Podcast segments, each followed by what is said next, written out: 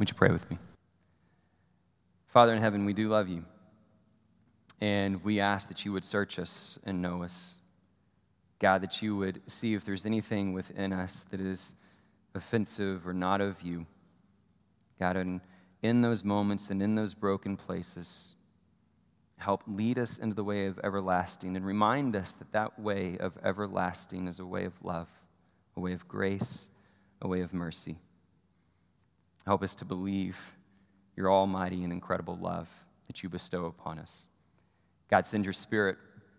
Open our hearts and our minds, be receptive to your word. Be with me to teach it clearly and lovingly and in a way that brings you glory and honor and brings us to a closer knowledge of you.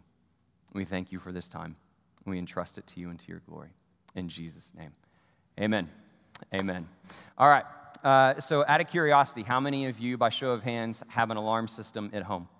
Anyone? Right? And I don't, I don't mean like the alarm that wakes you up, you know, in the morning, like the one that protects you from intruders. Okay. So, a good, a good portion of us have the alarm system at home. Uh, for us, recently, ours has kind of been on the fritz. I feel like the last three or four times we've left the house, we've had a false alarm, like it's gone off while we haven't been there, and don't really know the cause of it. And, and when you're not there and the alarm goes off, at worst, it's an annoyance because we get this phone call from the alarm company that's like, hey, we detected an alarm signal at your residence. And you, you kind of have to make this awkward decision where you're like, do I need to send the cops? It's probably nothing, but it could be something. Like, what do I do? Yeah, go ahead and send them. No, don't send them. And so, it's not that big of a deal. You know, it's a little annoying when the, when the false alarms occur when you're not there. What's really disturbing is when you experience a false alarm and you are there, right? Because those things are loud, right? And then when that happens, it's not, you know, annoying, it's, it's terrifying because it catches you off guard. We were reminded of this not too long ago. It was about, uh, I guess, a couple of weeks ago, I guess. And it was in the middle of the night, and we were all sleeping and probably around 3:30 a.m. all of a sudden, you know, that's what we heard, right? And it just jumped, right? Everybody like just immediate panic. And so my instinct was I got up, I grabbed the bat that is next to my bedside, right? Because I have it there for this very occurrence. And I placed that bat there with this vision that in the event that an intruder comes into my home, I will valiantly defend my family. And I had this picture in my mind of what that defense would look like and how apt and able I would be in that moment. And then when you're woken up like that at 3:30 in the morning, you realize how far off your vision is from reality. Because I grab that bat and I'm half asleep, wandering around the house like, okay, I really hope nobody's in here because I'm going to lose this fight if it happens. But the point is, I woke up ready to fight.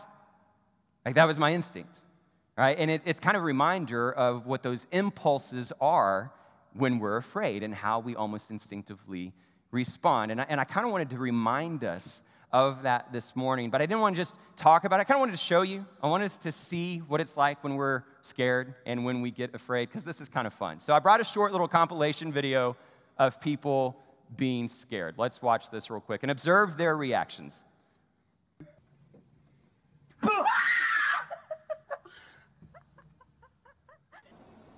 hey!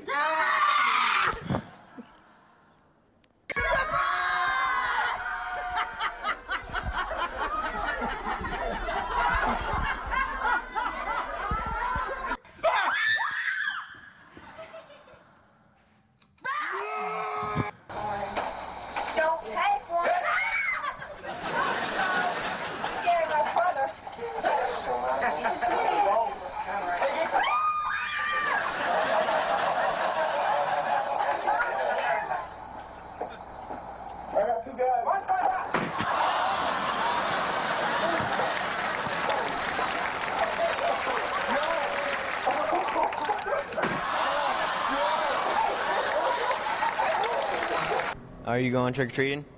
No, probably. Uh,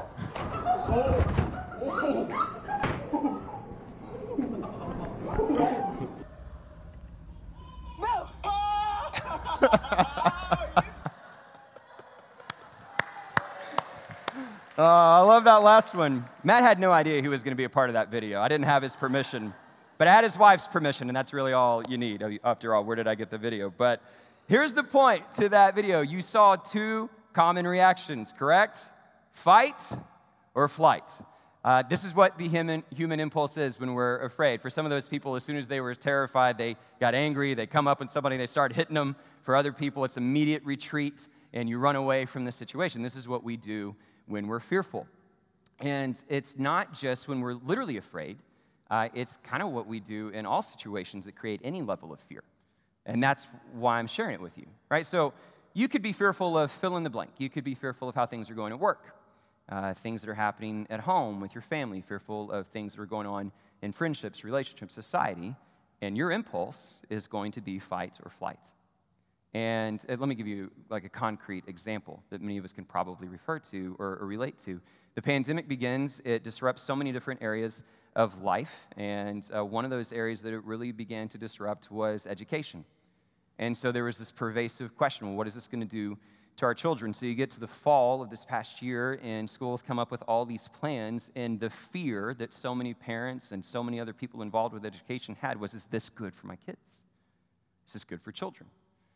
And depending on your reaction, some parents looked at those situations and said, No, I'm too afraid of what this means. And they left, like literally left their schools and went somewhere else. Others, with that fear, looked at it, decided to stay, but they fought, right? There, there were concerns, there were arguments, there were debates with teachers, administrators, school boards, right? We saw it across the country.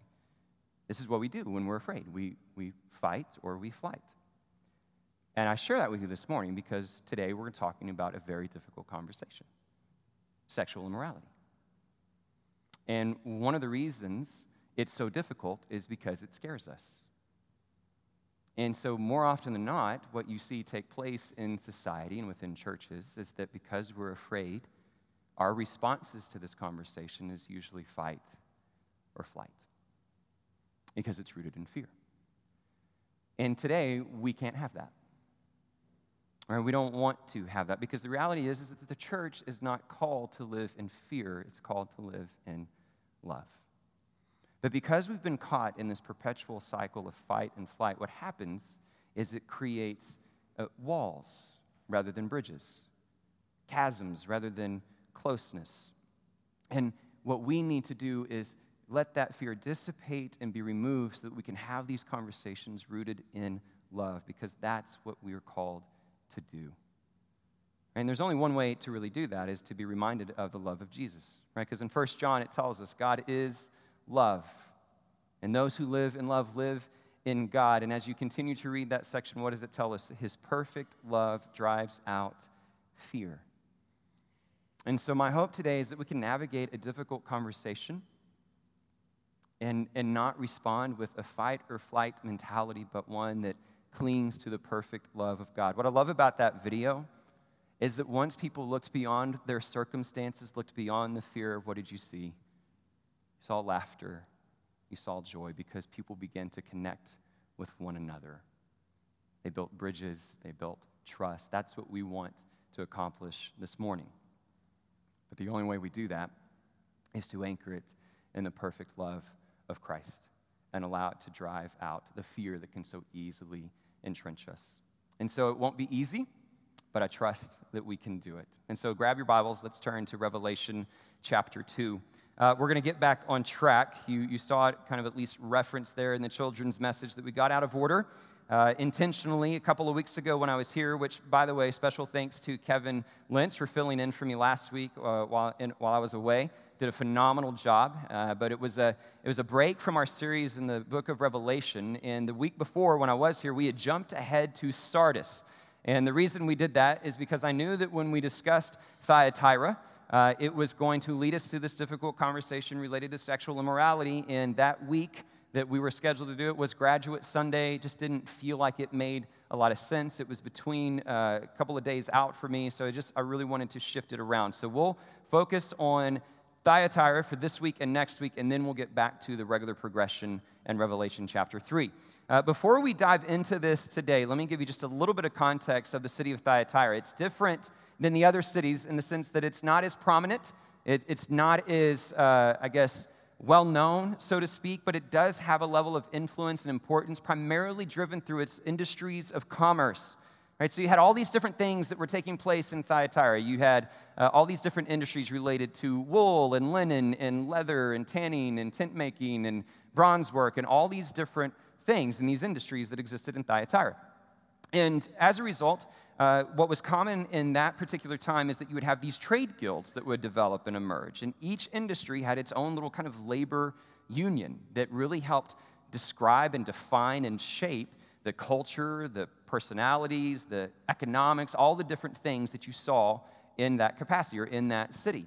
And as a result, these different guilds ended up having their own specific patron deities that they would follow and, and their own festivals that would often lead to sexual immorality and revelry. Right? And that was commonplace not just for Thyatira, but for all of the Roman world. This is why we saw it addressed earlier with Pergamum as well. This was an, a constant issue. And I think we all know it's not just confined to the Roman world, it's, it's been a human issue for quite some time.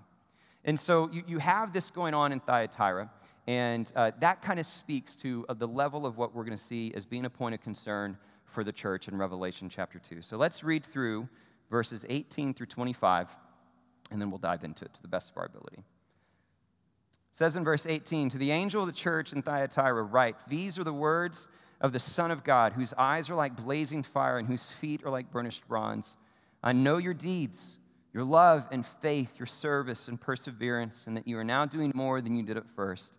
But nevertheless, I have this against you. You tolerate that woman Jezebel, who calls herself a prophet.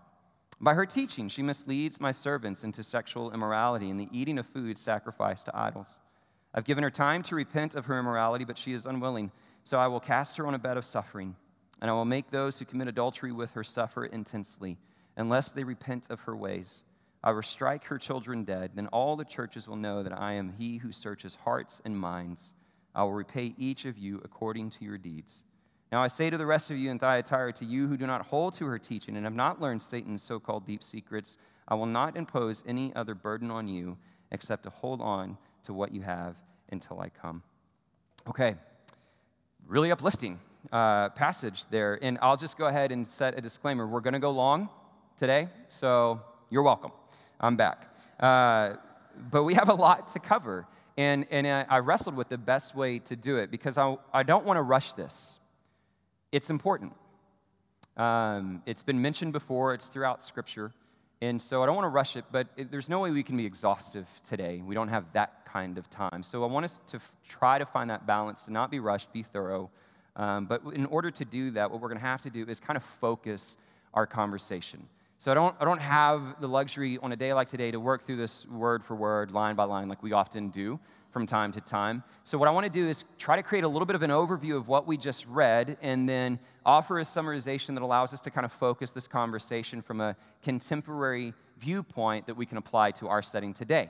And so, what you see with the letter to the church of Thyatira is that it's very similar to all the other letters that we've seen. It follows the same formula. Here are the recipients, Thyatira. Here's the person that is speaking to you. You have a description of Jesus. And this one, it's bla- eyes of blazing fire and feet as burnished as bronze. And it reminds us of Revelation chapter 1. There's a, re- a, a reference to the, the divine knowledge. I know these deeds, your love, your faith, your service, and all these different things. But here's what I hold against you right? And the concern, the verdict against Thyatira is, is pretty elaborate, it's pretty extensive. And at the center of this concern is this reference to a woman named Jezebel, or referred to as Jezebel. This is similar to what we saw with the letter to Pergamum. It's an Old Testament reference. That wasn't the actual name. This is a way for Jesus to convey a message. In Pergamum, the reference was to Balaam. And we went back and we did some Old Testament review of who Balaam was. You can do the same thing with Jezebel. Go back and read 1 Kings 16, I think, through at least 21. And what you'll find is a story that Jezebel is the wife of Ahab, uh, King Ahab, and essentially is viewed in, in terms of the Bible to being one of the main reasons to lead Ahab into all these evil works. Uh, she was against the prophets of Yahweh. She supported the prophets of Baal and Asherah. Uh, she, she tried to kill Elijah. Her death was gruesome. I mean, it's, it's all these terrible things. And there's this kind of uh, depiction in 1 Kings 21 that says how terrible King Ahab was and how all these things were awful. And then there's this phrase that says, and he was urged to do these things by his wife Jezebel.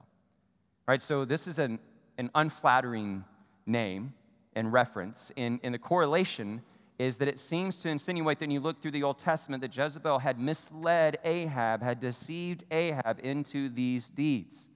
And that's the connection here, right? That apparently what we see in Thyatira is that there is a woman who has a, a position of influence within the church, referring to herself as a prophet, and is misleading the church with her teachings.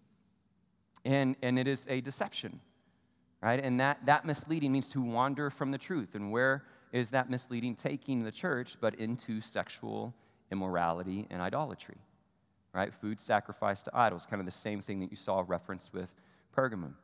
And, and yet, what you also find is a very thorough um, depiction of the frustration and the concern and the pending judgment that awaits in this situation.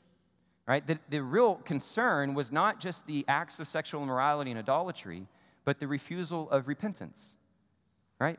That, that Jesus says, I've given her time to repent, but she hasn't, so she's going to be cast on this bed of suffering. All those who commit adultery with her, which is a figure of reference, any of those that follow and agree with her teaching, her children, I'm going to strike dead. Another reference to those who are following her, right? And then everyone will know I'm the one who searches hearts and minds.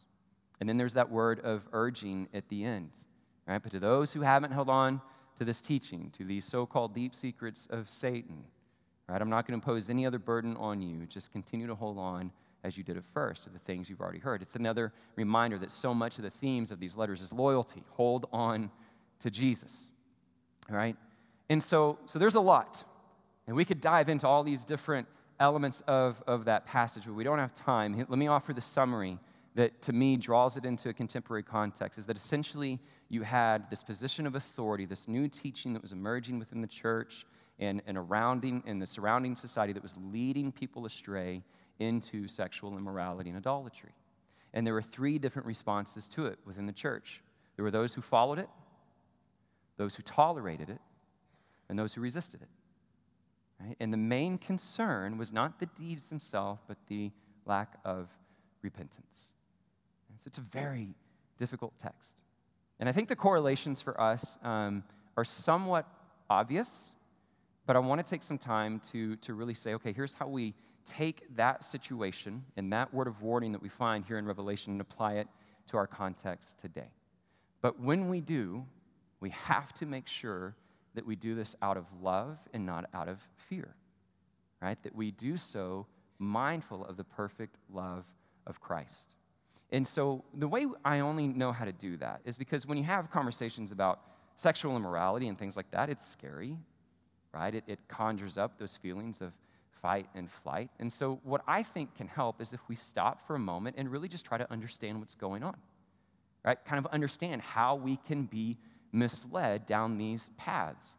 a, a correlation that I thought of when thinking about this was a couple of weeks ago, I was at Disney, and on several of those rides, I don't know if you guys have been there, but like Disney just messes with your mind. Like, that's all they really do at this point. I mean, we're going to mess you up and make you think you're going through something you're really not going through. And it can be terrifying at points. And so my impulse in those moments is to go, what's really going on here? And like I like look around, I'm like, how are they doing this? Right? And once I can diagnose the situation, like that fear like goes away. I'm like, oh, okay, this is what's happening. We saw the same thing in the video. Right? In the video, people initially are scared. They see the circumstances, but then their mind kicks in and go, wait, wait, wait. Actually, I know that person. It's my wife. She's just scaring me again, right? And, and, and that gives way towards love. And, and that's what I want to do, right? Try to understand, look beyond the circumstances, understand what's going on, how these things can be misleading so that we can see people rather than just the fear. And so, to do that, I think we first need to understand some important context as to what creates this fear. And the first thing I would offer to you is that the Bible creates fear on this issue. It does for me right? Because when you begin to see all the teachings and all the passages that speak to sexual immorality, they are numerous, right? And they're from beginning to end. And there's a lot of different examples of them. When you read things like Ephesians 5 that says there must not even be a hint of sexual immorality among you. For those people have no place in the kingdom of God. Now, granted, there's a lot of other things listed. I'm just paraphrasing for the sake of time. That's a scary verse. 1 Corinthians 5 and 6. 1 Corinthians 5 talks about don't even associate with the sexually immoral. Don't judge those outside the church, but judge them inside the church and expel the immoral brother among you. 1 Corinthians 6, flee from sexual immorality. Like I could go on and on and on. For goodness sakes, did we read Revelation? Like, I'm going to cast her on a bed of suffering. I'm going to strike her children. That's scary. And so we read these verses and it's terrifying. And so our impulse is fight or flight. We either want to argue with that and somehow discredit it, or we just want to avoid it altogether. Or maybe even avoid church altogether because that's where we know these things are going to be read. It's scary.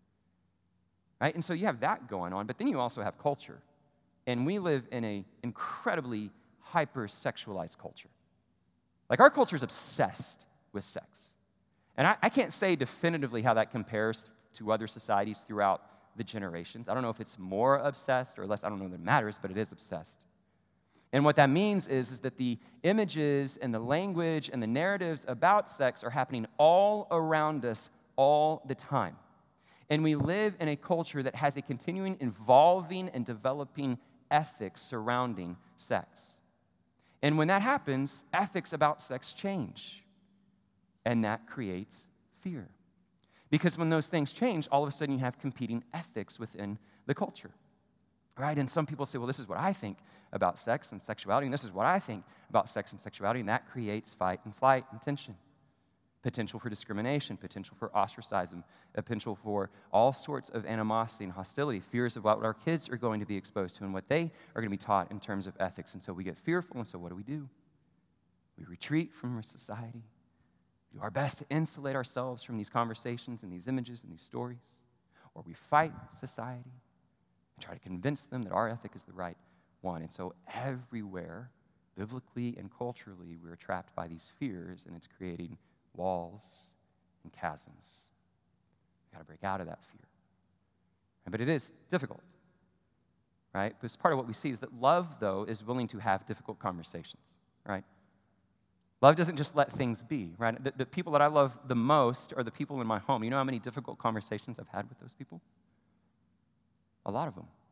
And in those difficult conversations, it's created fight and flight moments. But after the fear dissipates and we see one another, love reigns supreme and we come back together. That's what we have to do. Love has hard conversations, it doesn't avoid them. And so I'm willing to have this conversation with you all today. And we need to understand how we can be misled into sexual immorality. So let's, let's consider it. Right? What is sexual immorality? How do you define it? What does it include? That's, that's a very broad term with a lot of sweeping implications. We don't have the ability to be exhaustive today in answering that question, but I do want us to be thorough in, in trying to highlight different elements that pertain to our direct experiences. Okay, so I'm going to hit on several today. Uh, the, where I want to begin is with the subject of pornography. And the reason I want to start there is because I think in some ways you could argue this is where Jesus begins with his ethics of sexual immorality. When you look at the Sermon on the Mount and you see Jesus begin to teach on this concept of adultery, Matthew 5 27, he says, If you even look at a woman lustfully, you commit adultery with her in your heart. And what he defines for us is that immorality really has nothing to do with how we engage and interact with somebody else. It all starts in our hearts and even with how we look and view other people. Right? And it's, and it's a pretty high demand. And so we live in a world where pornography challenges what Jesus has taught us about sexual purity. And here's the misconception. Here's the lie that is often presented within culture um, it's pretty easy to see that it is growing in its acceptance as the internet has taken off, the accessibility, the constant saturation of it, the, ex- the easiness to which we can be exposed to it is all over the place. And so here's what you begin to find. Right? You can find a lot of folks that will begin to affirm it. Came across an article in the New York Times back in 2012. Here's a quote from it Watching pornography is not inherently harmful to men or women. It can reboot a couple's sex life, give you ideas. Right? That's, that's the idea. Hey, in moderation, this can actually help you. According to Gallup, this I believe was in 2018, when surveying men aged 18 to 49, 67% say pornography is morally acceptable. Of non religious Americans, right, those that are not affiliated with any religious uh, belief system, 76% would say pornography is morally acceptable. Right, so that's the narrative. And it's easy when you live in a hypersexualized culture that says that for us to be misled by that belief, and we can see that through statistics as well. 2019, the Freedom Fight conducted a survey of more than 1,300 practicing Christian college students over 30 different campuses across the country, right? So 30 different campuses, all college aged men and women. The people that they surveyed were involved in campus ministry, considered their faith in Christ to be very important to them. Many of them were leaders within their ministries. That's who they talked to. And of that group, 89% of the men surveyed watched porn at least occasionally. 61% viewed at least weekly, 24% daily, 51% would say they were addicted. But it's not just a problem with men. And that same group, Christian women, leaders in ministry, 51% watched porn at least occasionally. 70% of them had watched it or had a sexual hookup within the last 12 months. Right? So, so we see that within the church, we can easily be misled, likely because the narrative is hey, this is okay, it's acceptable. Right? But I didn't have us come here today just so we could talk about statistics to let you know hey, pornography's a problem. Newsflash. Right? The real reason is to understand the misconceptions that can lead us into it to better understand how harmful it really is. And so, part of what I want to do is help us understand what's really going on in our brains when this takes place. This comes from some articles where there was an interview with an individual by the name of William M. Struthers, who's the associate professor of psychology at Wheaton College. And this was a, an article that summarizes a lot of findings that you can find on this subject matter.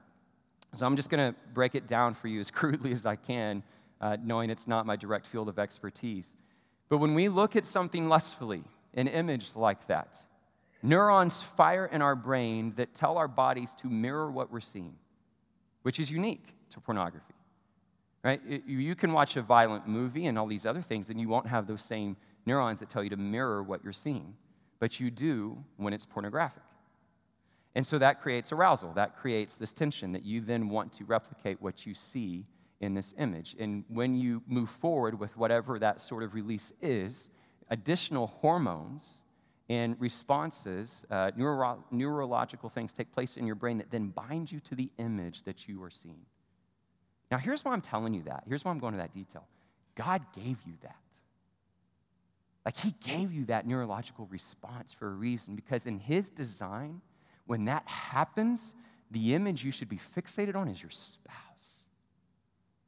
And you should physiologically then be further bound to your spouse. So the narrative in culture is that, man, if you just had one person, think about boring and dull and uneventful and all those things. No, if you actually made it pure, it would increase in love and intensity because of the way that you were designed. But we can't help ourselves. And so when we when we go through this route of pornography, we get attached to an image, to a screen. To where now it's become so prolific that you have numerous testimonies of people that have gone through addiction to pornography who have confessed that it arrived at a place where they could only really find satisfaction in a screen, even in preference to an actual person. Right? The other challenge with this is that it releases dopamine, right? That reward system in our brains. And when you have the same uh, experience with dopamine, what your body eventually needs, those, those patterns get worn out, and you need more dopamine to get that hit. And so, to get more dopamine, you have to change the experience, which means the experience needs to get more intense than the last one to get the better hit. And so, what happens is that what we see in pornography becomes increased in its intensity. And so, what was pornography 20 years ago is not pornography today because your brain says, I need more. It needs to be different, it needs to be more intense. And so now there are numerous studies and statistics that will show us the increased level of violence that takes place in pornographic material, the increased uh, allure towards child pornography, because your brain is saying, I need more, I need more, I need something different. And the pornography industry knows that. And that's how they keep us coming back. And so, what does that do? It warps entirely our view of sex. And so now you see this broken manifestation of it across the board. Even if you're not watching pornography, it's in movies, it's in TV shows, it's everywhere. And that leads us to another problem, right? Which is the idolization of sex, which is how we also get misled. right? Because now we become so obsessed with it, we believe that it is this ultimate experience that we should have. And I'm so infused with these images that I'm gonna do anything I can to get that experience. And so culture will say, okay, I, I, I'm, I'm owed this. It's an inalienable right for me to have this experience, and I cannot be denied it no matter how I want to experience. And even if culture stands in the way, some people idolize it so much that they will go to the point of harming another person to get it. Sexual assault, sexual abuse, because it's an idol. Right? And so we see that in culture, but we idolize it in the church. We just talk about it differently. Right? See, we know all this happens in culture and around us, and so we start to have this same sort of view of sex, be it secretly or, or a little bit more publicly, whatever it is, but we kind of have this belief, right, that it's, it's so important. This, this is such an experience that we need to have. But gosh, we're in the church, so we can't really affirm that. So what do we say? Sex is only in one place. Where do we find sex? We find it in marriage. So what do we idolize? Not sex, marriage. And we make marriage ultimate. Right? We talk about it in certain ways because we're fearful, right? That you're going to find it in some other way. So you better get married and you got to have all these things. And this is what marriage is going to be amazing. It's going to be incredible. All these different things. We idolize marriage. And guess what? Marriage ends up disappointing us because we bring in these warped views and baggage of what it really isn't.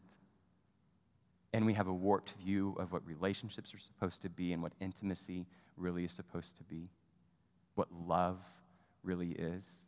We ostracize people that are single make them feel less than because they're not married, completely forgetting the fact that Jesus never married, Paul never married. Right? That the Bible teaches a whole lot about intimacy and love that has nothing to do with sex and marriage. Intimacy that is found in friendship, intimacy that is found in service and holding hands and touching the leper, all these different things that show us what true intimacy and love is really found. In fact, Jesus himself defines what the greatest love is and has nothing to do with marriage and nothing to do with sex. What does he say? John 15. Greater love has no one than this, than what? He who lays down his life for his friends. That's love. That's intimacy. Right? But marriage can't sustain it, right? We idolize it. And so then our marriages break down. Right? We come in and we're unhappy. So it leads to other problems like adultery.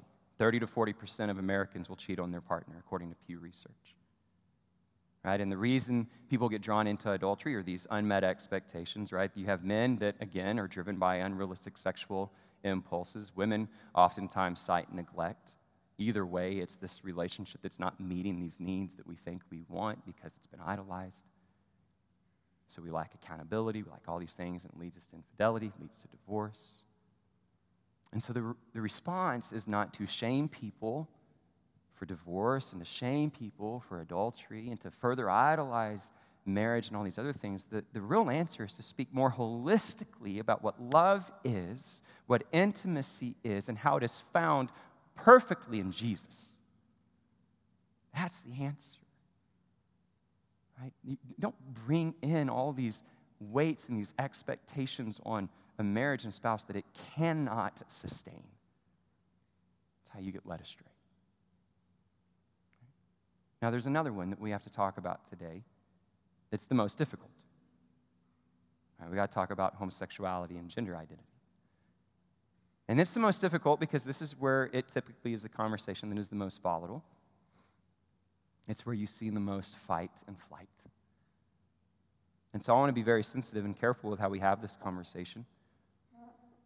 I'm willing to bet, even just me mentioning the subject matter, that for some of you in here, as soon as you heard me say the words homosexuality and gender identity, you got nervous.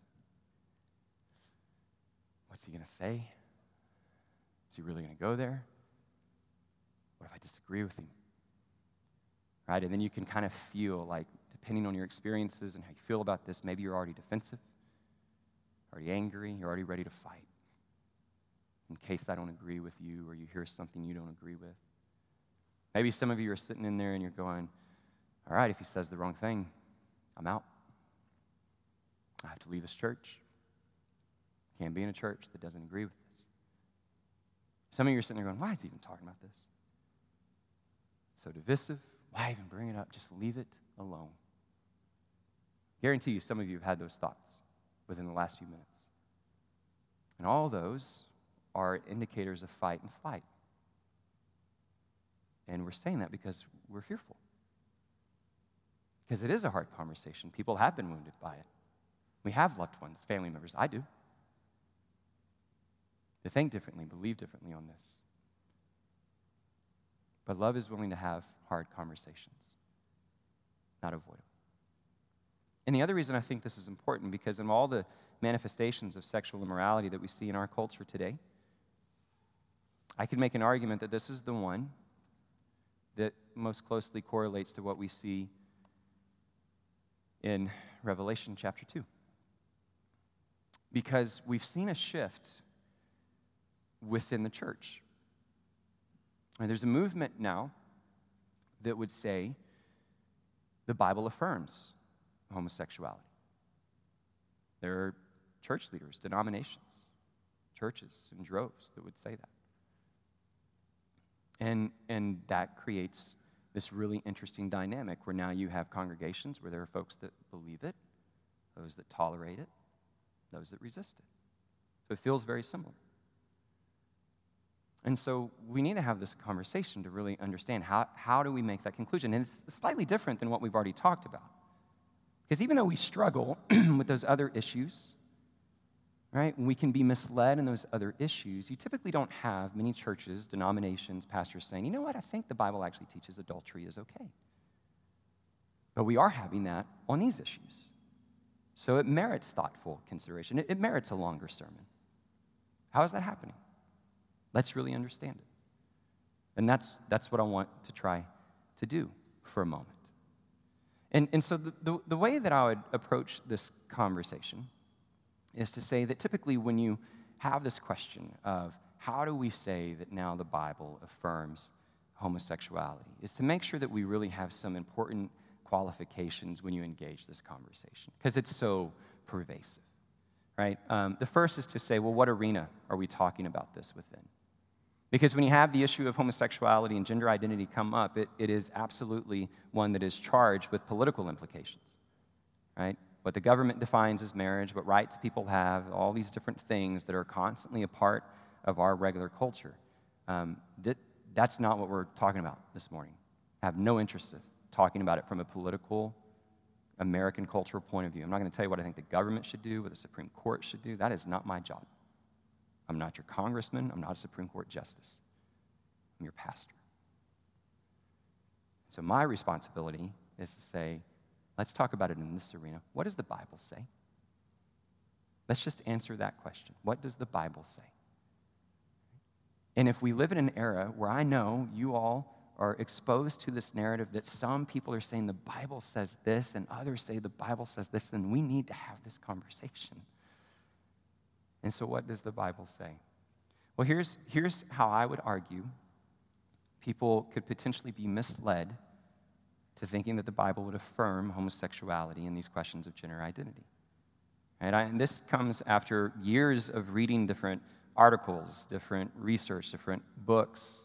I found um, a blog post on the Human Rights Campaign website that I thought summarized it really well.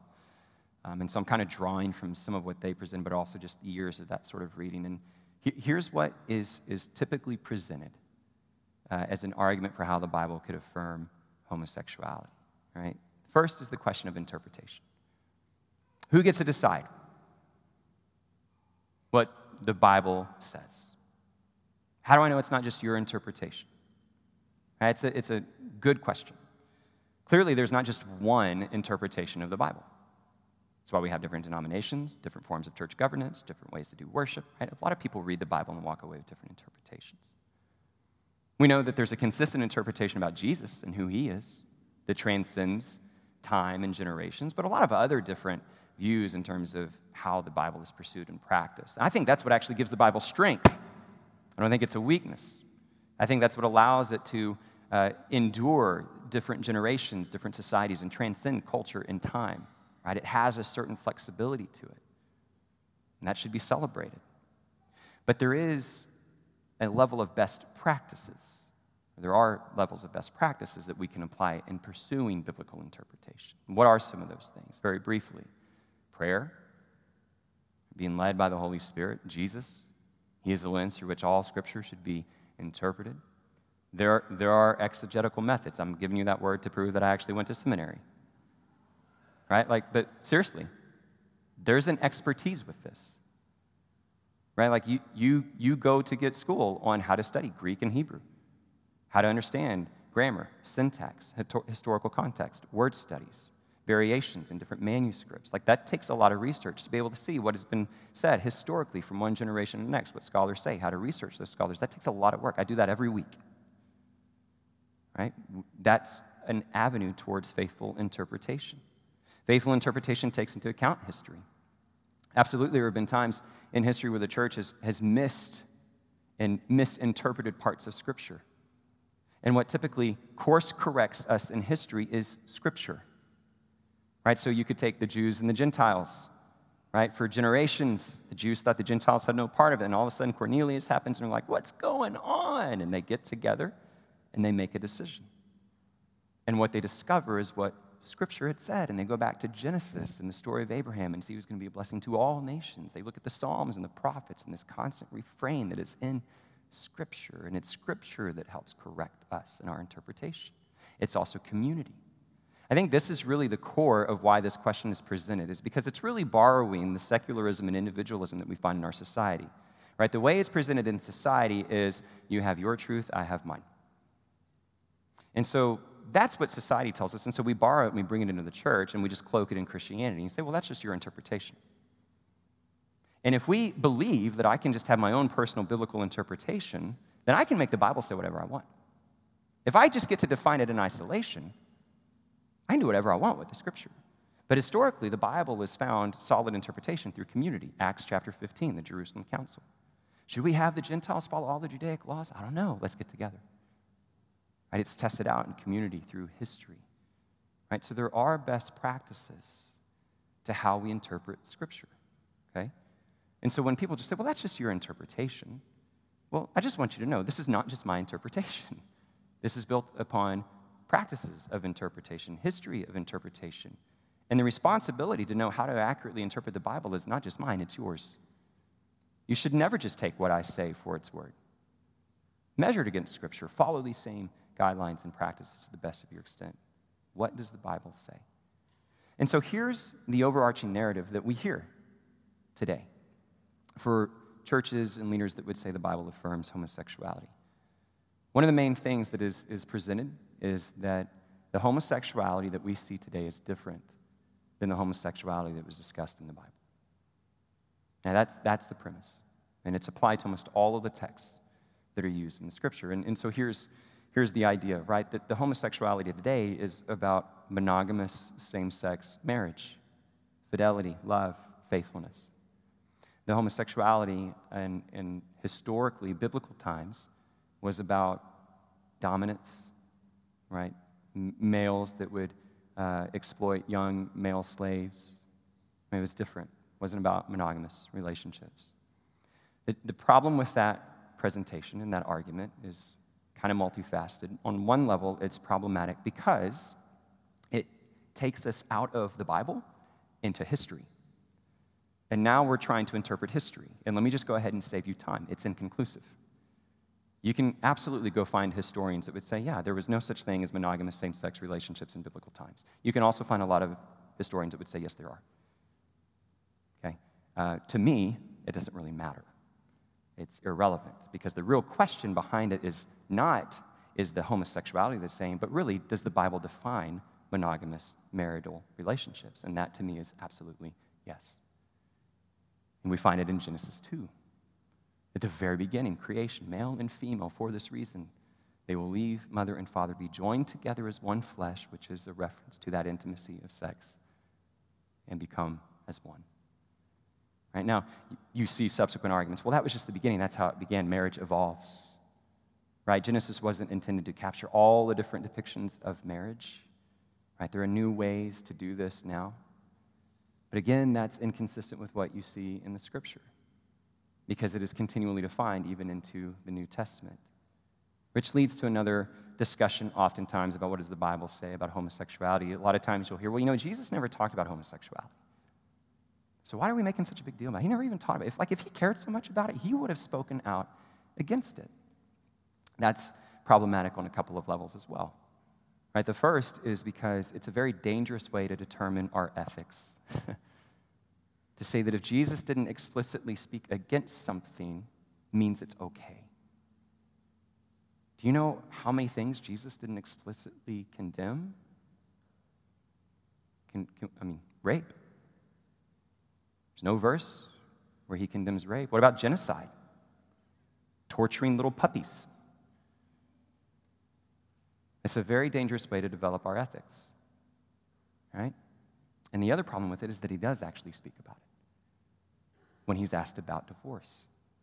Right? Matthew 19, Mark chapter 10, questions about divorce and what does Jesus do? He defines monogamous relationships by referring back to Genesis 2, quoting it, saying, This is God's design. That is him speaking on it. He doesn't have to mention it directly. To expect him to mention it directly is, is a little unrealistic and unfair to Jesus because that's not how we have conversations. That's not how we define things. If somebody asks you to define something, you don't define it by listing everything that it's not. Right? So, like, if you come up and say, hey, Jeremiah, what's baseball? I'm not going to say, well, it's not football, it's not basketball, it's not soccer, it's not, like, I'm going to say, well, it's this. So, regardless of what history says existed when and where, the Bible is very clear. This is what monogamous relationship is to look like.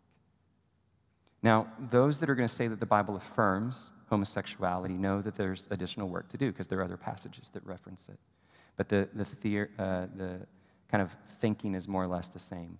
That these additional passages are talking about something else. They'll point to references in the Old Testament like Sodom and Gomorrah and say, you know, that's not really about homosexuality, it's about violence. It's about oppression towards neighbors. And you're right, it is about violence. It is about oppression towards neighbor, but it is also about sexuality. Just because it has other things doesn't mean we dismiss these others. But we're not really building the framework of this question of sexual immorality based on Old Testament laws right? You can read Leviticus, but there are a lot of things in Leviticus that none of us follow, like shaving our sideburns, right? But what we find is that faithful biblical interpretation reveals that there are numerous things in the New Testament that goes back and affirms what is written in the Old Testament to say this is something you should continue. And you see traces of that. So when you get to the New Testament, there are references to homosexuality. A couple that are often referenced in a list of vices, like in 1 Corinthians 6, 1 Timothy. Right? And so here's the way that that often is explained for those that are going to say the Bible affirms it. Well, the terms that are used in 1 Corinthians 6, they're really just speaking to the dominant partner. Right? This was that exploitation. This is pederasty. This is this idea of this dominant male exploiting a younger male slave. And that's not the same thing. The problem with that, again, is that if you actually read the Greek, the term for the dominant partner is in there as well as the weaker partner.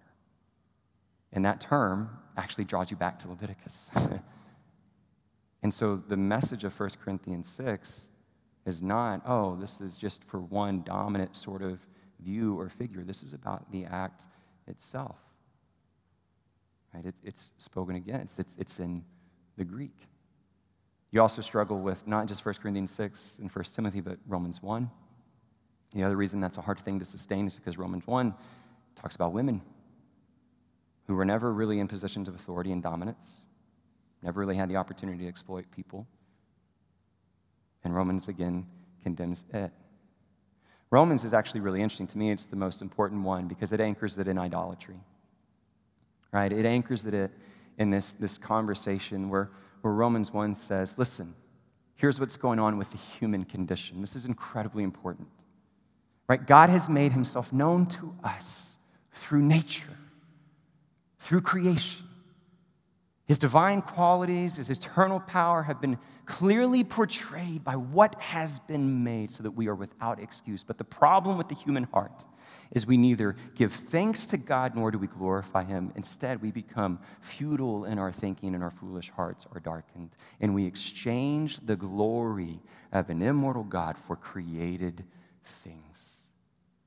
And Paul is trying to get us to see how that happens. He's given us examples, and his language is very intentional. And one of the first examples he says is the women exchanged natural relations for unnatural. The men exchanged natural for unnatural and were inflamed with lust for one another. The point is that it's anchored in idolatry. He's saying this is one of the greatest examples that the glory of God is seen in how He created, and we exchange it for something that we then have created. So, to take that premise and apply it to the scripture forces us to eliminate almost all the key words, all the terminology, and ignore the context. It's not sound biblical interpretation.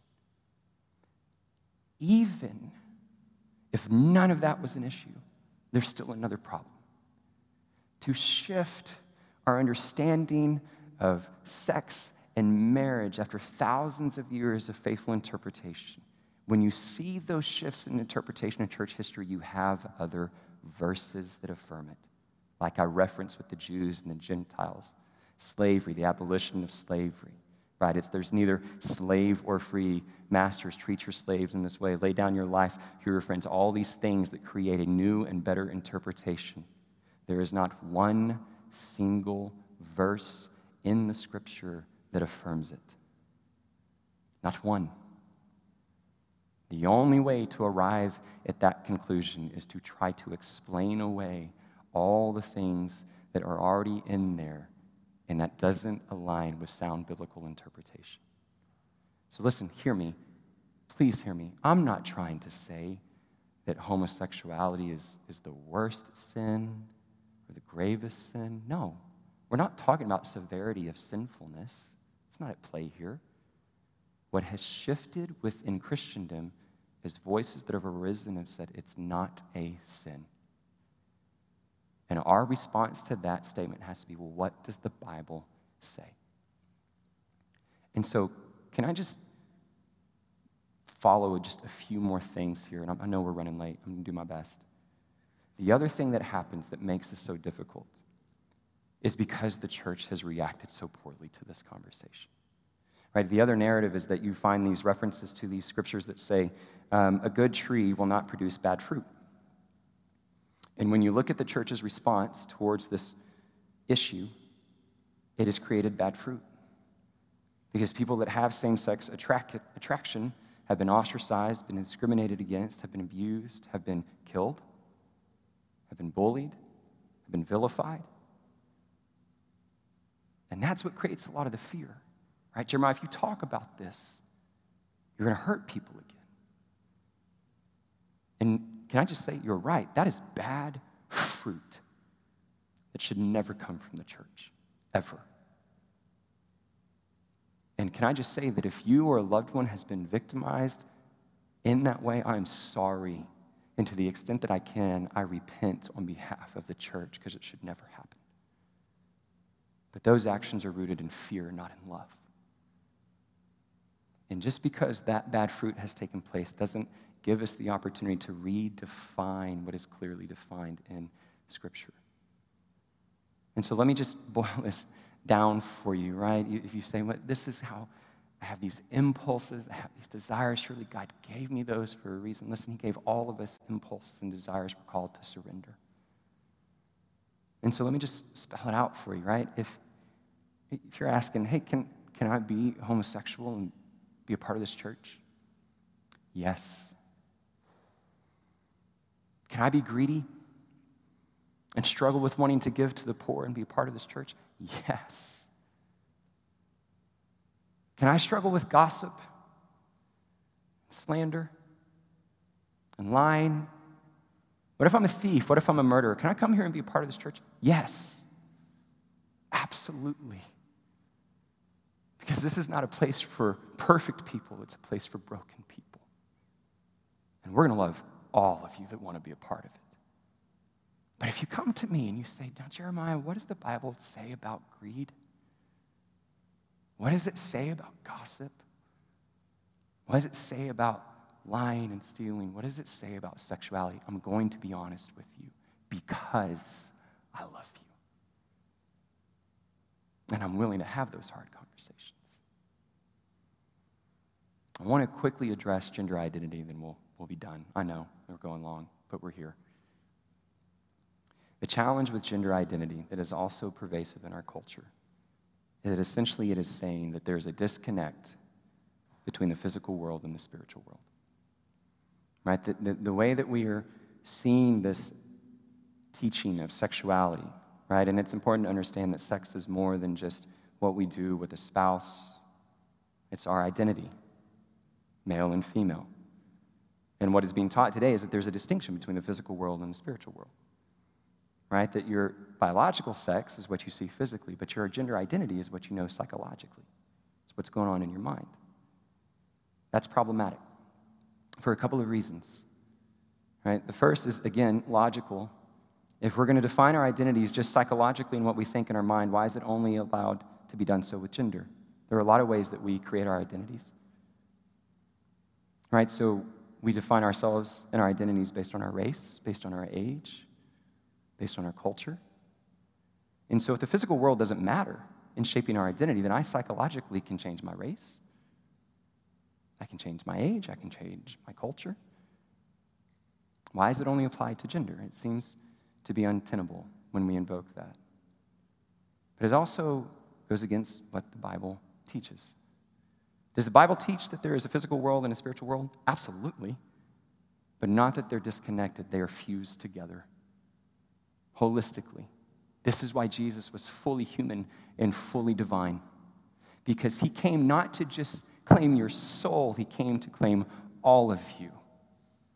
Right? To set all of you free, your body, your mind, your heart, your soul, to set creation free, to give us the hope of a new heaven and new earth. And so when we create this disconnect, we undermine the gospel. This is one of the first early teachings that threatened the church. It was known as Gnosticism.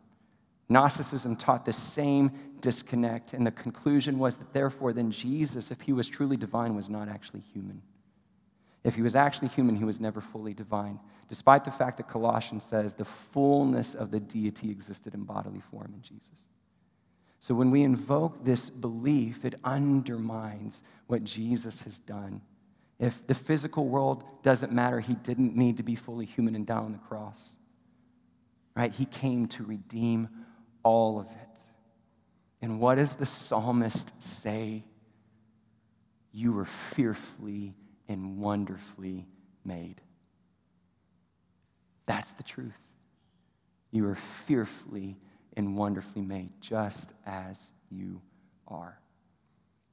There's a lot more that I could say about that, but for the sake of time, I'm going to have to transition out of that.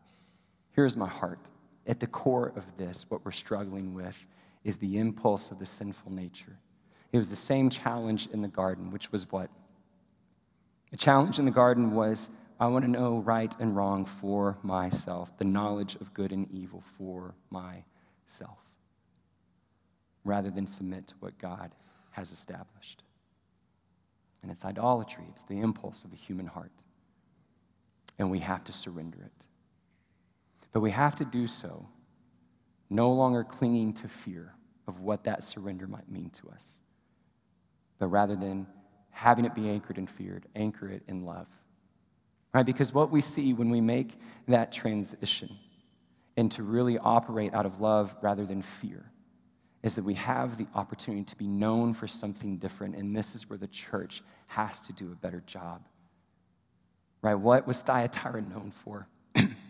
There were some there that tolerated this teaching, some that followed it, but those that resisted it, what were they known for? They were known for their love and their faith and their service and their perseverance. That's what we need to be known for. And that means even to the point of being willing to have hard conversations. Because here's what happens the Lord searches our hearts and He knows us. And He sees you for who you are. And when we embrace that, that's where we find perfect love. We discover that perfect love is not found in marriage, it's not found in identity, it's not found in sex, it's found only in Jesus. And when He searches you and He knows you and He sees all your broken pieces and He loves you anyway to the point of dying for you, we see that this is incredible grace that leads us home. And what is it that leads us to that change? What is it that leads us to repent as He is calling this church to repent? Is it fear? Is it judgment? According to Romans 2, it's His kindness, it's His love, it's His grace, it's His mercy. That's what leads us to change. He searches you, He knows you, He sees you for exactly who you are, and He loves you. And that's exactly how we should treat others.